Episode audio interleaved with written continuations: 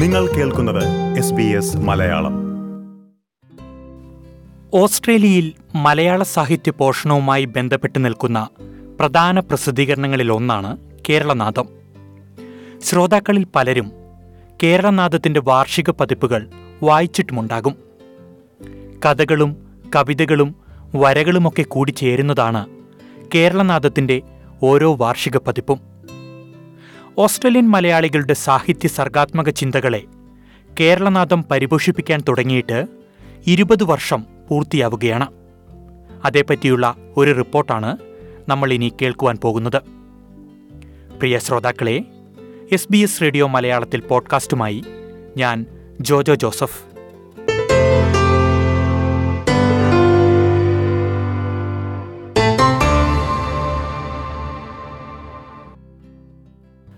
Australian മലയാളികളുടെ കഥകളും കവിതകളും ചിന്തകളുമൊക്കെയായി രണ്ടായിരത്തി രണ്ടിലാണ് കേരളനാഥം ആദ്യം പുറത്തിറങ്ങിയത്. സാഹിത്യസ്നേഹികളായ ഒരു കൂട്ടം മലയാളികളുടെ ആത്മാർത്ഥത മാത്രമായിരുന്നു പ്രസിദ്ധീകരണത്തിന്റെ തുടക്കകാലത്ത് കേരളനാഥത്തിന്റെ മുതൽക്കൂട്ട്.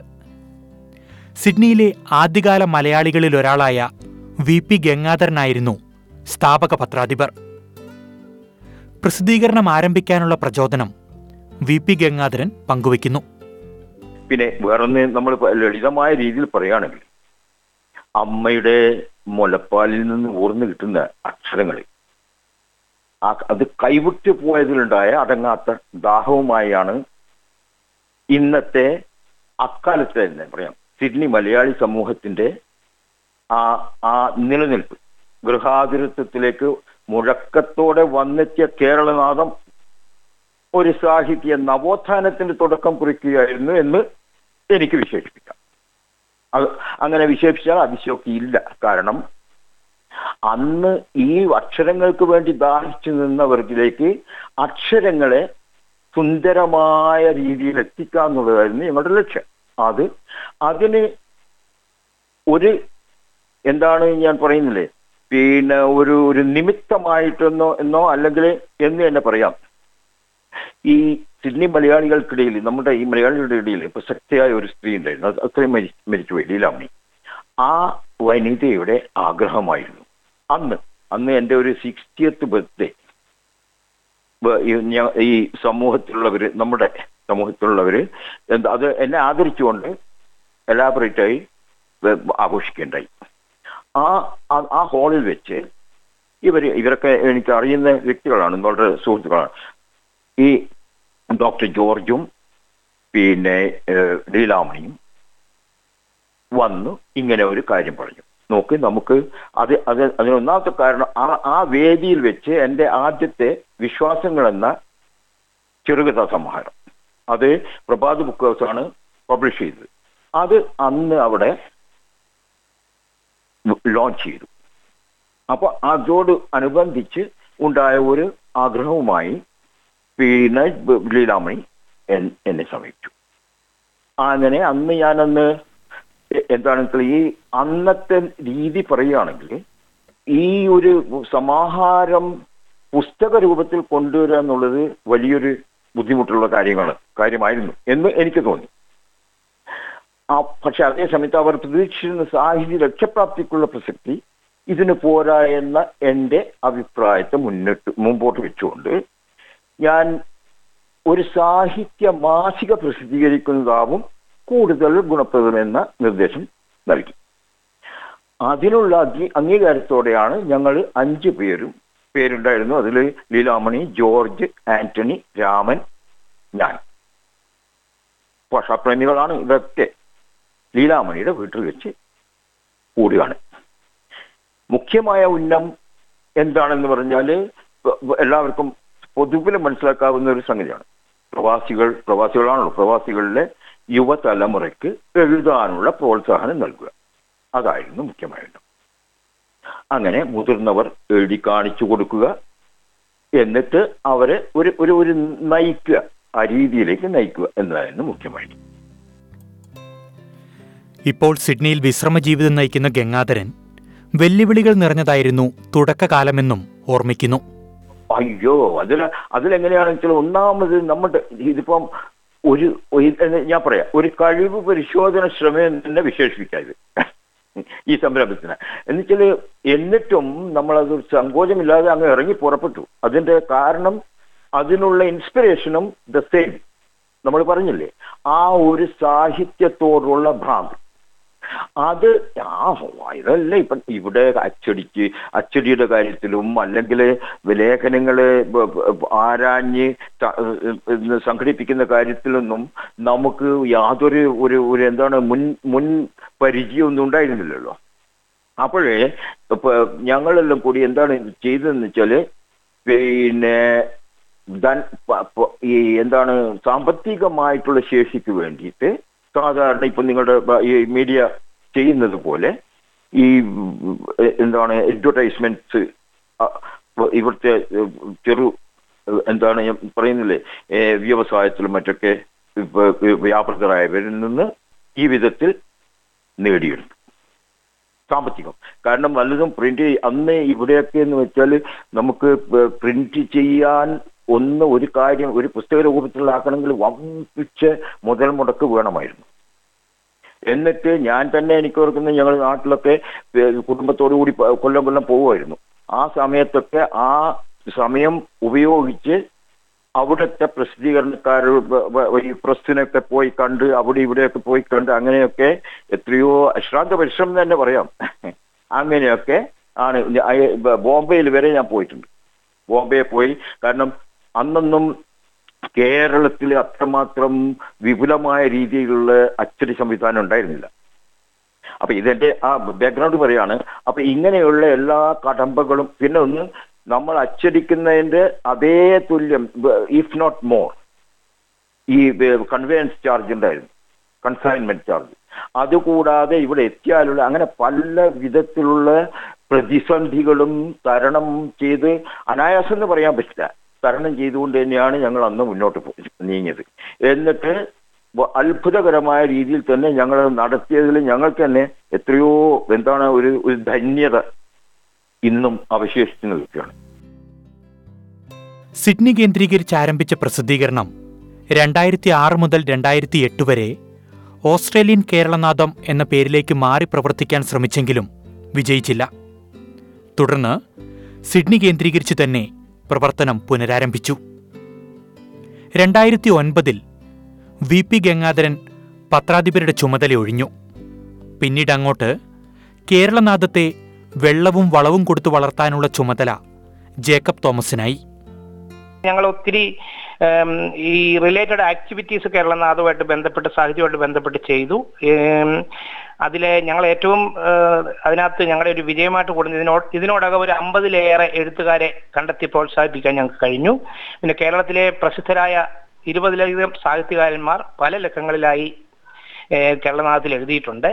പിന്നെ കേരളനാഥം ത്തിന്റെ ആഭിമുഖ്യത്തിൽ മറ്റ് സാംസ്കാരിക സാഹിത്യ സംഘടനകളുടെ ആഭിമുഖ്യത്തിലെ നമ്മുടെ നാട്ടിൽ നിന്നും ഒരു പന്ത്രണ്ടിലേറെ വളരെ പ്രമുഖരായ സക്രിയ സാർ ഉൾപ്പെടെ പ്രമുഖരായ എഴുത്തുകാരെ നമ്മൾ ഇവിടെ കൊണ്ടുവരികയും അവരുടെ സാഹിത്യ സമ്മേളനങ്ങളും കവിയരങ്ങുകളും ഒക്കെ ഇവിടെ സംഘടിപ്പിക്കുകയും ചെയ്തു. പിന്നെ ശ്രദ്ധേയമായ ഒരു കാര്യം മുൻ ഓസ്ട്രേലിയൻ പ്രധാനമന്ത്രി ജൂലിയ ഗില്ലാഡിന്റെ ഒരു സന്ദേശം നമുക്കൊരിക്കൽ ലഭിക്കുകയുണ്ടായി. അതുപോലെ ഇവിടുത്തെ രാഷ്ട്രീയ രംഗത്തെയും ഓസ്ട്രേലിയൻ സാമൂഹ്യ ജീവിതത്തിലെയും പ്രമുഖരായ പല ആൾക്കാരുടെയും സന്ദേശങ്ങൾ ഞങ്ങൾ ഉൾപ്പെടുത്താറുണ്ട്. അതുപോലെ തന്നെ മെയിൻ സ്ട്രീം ഓസ്ട്രേലിയൻ എഴുത്തുകാരുടെ എഴു രചനകളും ഞങ്ങൾ ഇതിനകത്ത് ഉൾക്കൊള്ളിക്കാൻ സാധിച്ചിട്ടുണ്ട്. ഇത്രയും കാലം കൊണ്ട് മലയാളികൾക്ക് സുപരിചിതമായ മലയാളികൾക്ക് തന്നെയല്ല ഈവൻ മലയാളികളല്ലാത്തവർക്ക് പോലും സുപരിചിതമായ ഒരു പ്രസിദ്ധീകരണമായി മാറിക്കഴിഞ്ഞിരിക്കുകയാണ് കേരളനാഥം. അത് അതിനകത്ത് ഏറ്റവും പ്രധാനമായിട്ട് എനിക്ക് പറയാനുള്ളത് എന്റെ കൂടെ എഡിറ്റോറിയൽ ബോർഡിലുള്ള അംഗങ്ങൾ അവരെ എല്ലാവരും ഞാൻ നേരത്തെ സൂചിപ്പിച്ചതുപോലെ കഠിനാധ്വാനികളും പിന്നെ നല്ല പ്രതിബദ്ധതയുള്ളവരുമാണ്. ഏഹ്, നല്ല കഴിവുള്ളവരുമാണ്. അപ്പൊ അവരുടെ രചനകൾ ഇതിനകത്ത് വരാറുണ്ട്. പക്ഷേ അവരാ അവരാണ് എന്നെ ഇതിനെ ഇങ്ങനെ മുമ്പോട്ട് ഈ ഈ പ്രസിദ്ധീകരണത്തെ ഈ രീതിയിൽ ഇത്രയും വർഷം മുമ്പോട്ട് കൊണ്ടുപോകാനായിട്ട് എനിക്ക് സഹായം നൽകിക്കൊണ്ടിരിക്കുന്നത്. ഈ ഇപ്പോഴും ഞങ്ങൾ ഇരുപതാം വർഷത്തിലേക്ക് കടക്കുമ്പോഴും അവരെയൊക്കെ സ്നേഹപൂർവം ഞാൻ നന്ദിപൂർവം ഓർമ്മിക്കുന്നു. രചനകൾ തിരഞ്ഞെടുക്കുമ്പോൾ കാണിക്കുന്ന കണിച്ചത പ്രസിദ്ധീകരണത്തിന്റെ മൗലിക സ്വഭാവം തുടരാൻ സഹായിക്കുന്നുണ്ടെന്നും ജേക്കബ് തോമസ് പറയുന്നു.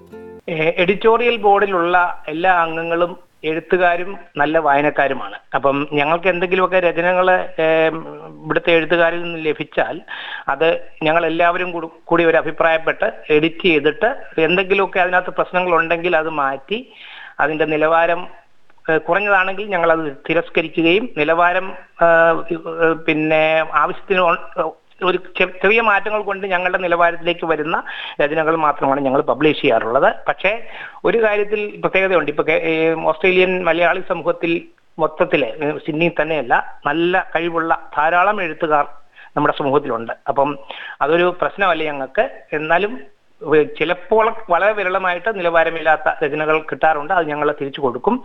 പിന്നെ യുവതലമുറയിലെ ശ്രദ്ധേയരായ എഴുത്തുകാരുടെ ഇംഗ്ലീഷ് രചനകളും ഞങ്ങൾ ഉൾക്കൊള്ളിക്കാറുണ്ട്. അത് വളരെ നല്ല ക്വാളിറ്റിയുള്ള രചനകളാണ് ഞങ്ങൾക്ക് കിട്ടുന്നത്. കാരണം ഇവിടെ ഇവിടെ പഠിച്ചു വളരുന്ന മലയാളി സമൂഹത്തിലെ പിള്ളേരാണ് കുട്ടികളും യൂണിവേഴ്സിറ്റി വിദ്യാർത്ഥികളും ചെറുപ്പക്കാരും ഒക്കെയാണ് അത് എഴുതുന്നത്. അപ്പൊ അതുകൊണ്ട് നിലവാരത്തിന്റെ കാര്യത്തിൽ ഞങ്ങൾക്ക് ഇതുവരെ പ്രശ്നങ്ങളൊന്നും ഉണ്ടായിട്ടില്ല. ഞങ്ങളുടെ പ്രസിദ്ധീകരണത്തിൽ ഇതുവരെ ഒരു മിനിമം സ്റ്റാൻഡേർഡ് ക്വാളിറ്റി ഞങ്ങൾ പുലർത്തി പോരുന്നു വാർഷിക പതിപ്പായി പുറത്തിറങ്ങുന്ന കേരളനാഥം ആനുകാലിക വിഷയങ്ങളെക്കാൾ ഉപരി സാഹിത്യ പോഷണമാണ് ലക്ഷ്യമിടുന്നത്. ഓസ്ട്രേലിയയിലെമ്പാടുമുള്ള മലയാളികളുടെ നിരവധിയായ രചനകൾ മലയാളത്തിലും ഇംഗ്ലീഷിലുമായി മഷിപുരണ്ടു.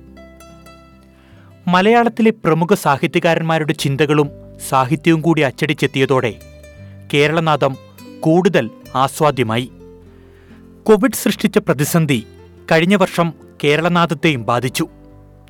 അച്ചടിച്ചെത്തിയിരുന്ന വാർഷിക പതിപ്പ് ഡിജിറ്റൽ രൂപത്തിലേക്ക് വഴിമാറി. പ്രസിദ്ധീകരണത്തിന്റെ വ്യക്തിത്വവും വ്യത്യസ്തതയും നിലനിർത്തുവാൻ അച്ചടിച്ചെത്തുന്ന പതിപ്പിനെ സാധിക്കൂ എന്ന അഭിപ്രായമാണ് പത്രാധിപ സമിതിയിൽ അംഗമായ ഡോക്ടർ അവനീഷ് പണിക്കർക്കുള്ളത്.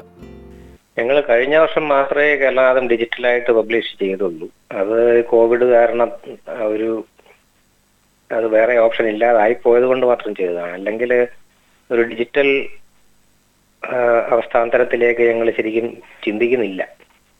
കഴിഞ്ഞ വർഷം അങ്ങനെ സംഭവിച്ചു. ഇപ്പൊ ഈ വർഷം രണ്ടായിരത്തി ഇരുപത്തി ഒന്നിലെ ഇഷ്യൂ ഇപ്പം തിരിച്ച് പ്രിന്റഡ് എഡിഷൻ ആയിട്ടാണ് ഞങ്ങൾ പ്ലാൻ ചെയ്തുകൊണ്ടിരിക്കുന്നത് അപ്പൊ കഴിഞ്ഞ വർഷം ഡിജിറ്റൽ ആയതുകൊണ്ട് കൂടുതൽ ആൾക്കാരിലേക്ക് എത്തിക്കാൻ പറ്റി പറ്റിയോ എന്നുള്ളൊരു ശങ്കയുണ്ട്. എന്നുവെച്ചാൽ ഓൺലൈൻ ആ ഒരു മാധ്യമത്തിൽ ഓൺലൈൻ പബ്ലിഷ് ചെയ്ത മീഡിയയിൽ കമന്റ്സ് ഇടാനൊക്കെയുള്ള ഓപ്ഷൻ ഉണ്ടായിരുന്നു. അപ്പം കുറെ കുറെ വായനക്കാരുടെ നല്ല കമൻസുകളൊക്കെ വന്നിട്ടുണ്ട്. പക്ഷെ അതേപോലെ ആവശ്യമില്ലാത്ത പല കമന്റ്സുകളും വന്നിട്ടുണ്ട്. അതുകൊണ്ട് ഡിജിറ്റൽ ആക്കിയത് കൊണ്ട് എന്തെങ്കിലും പ്രത്യേകിച്ചൊരു പ്രയോജനം ഉണ്ടെന്ന് എനിക്ക് തോന്നുന്നില്ല.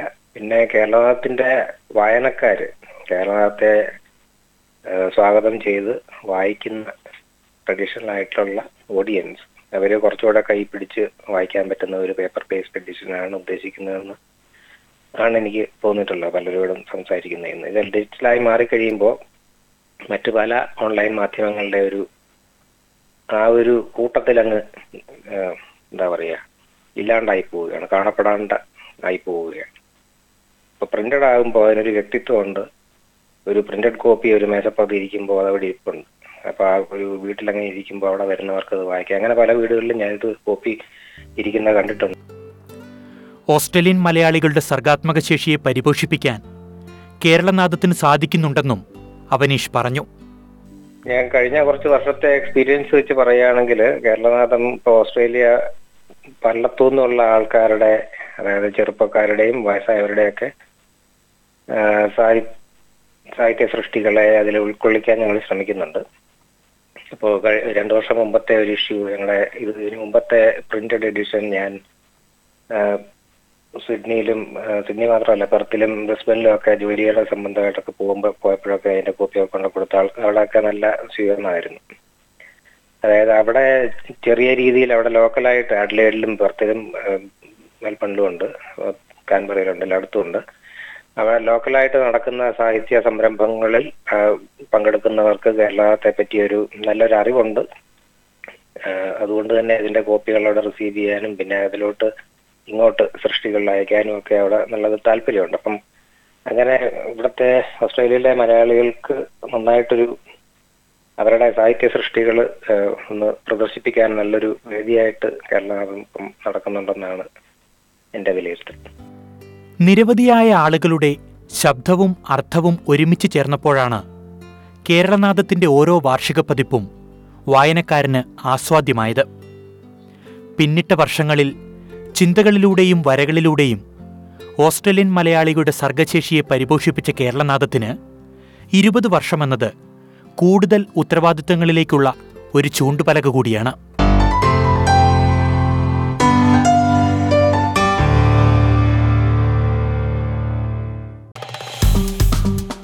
Like share comment S B S Malayalam Facebook page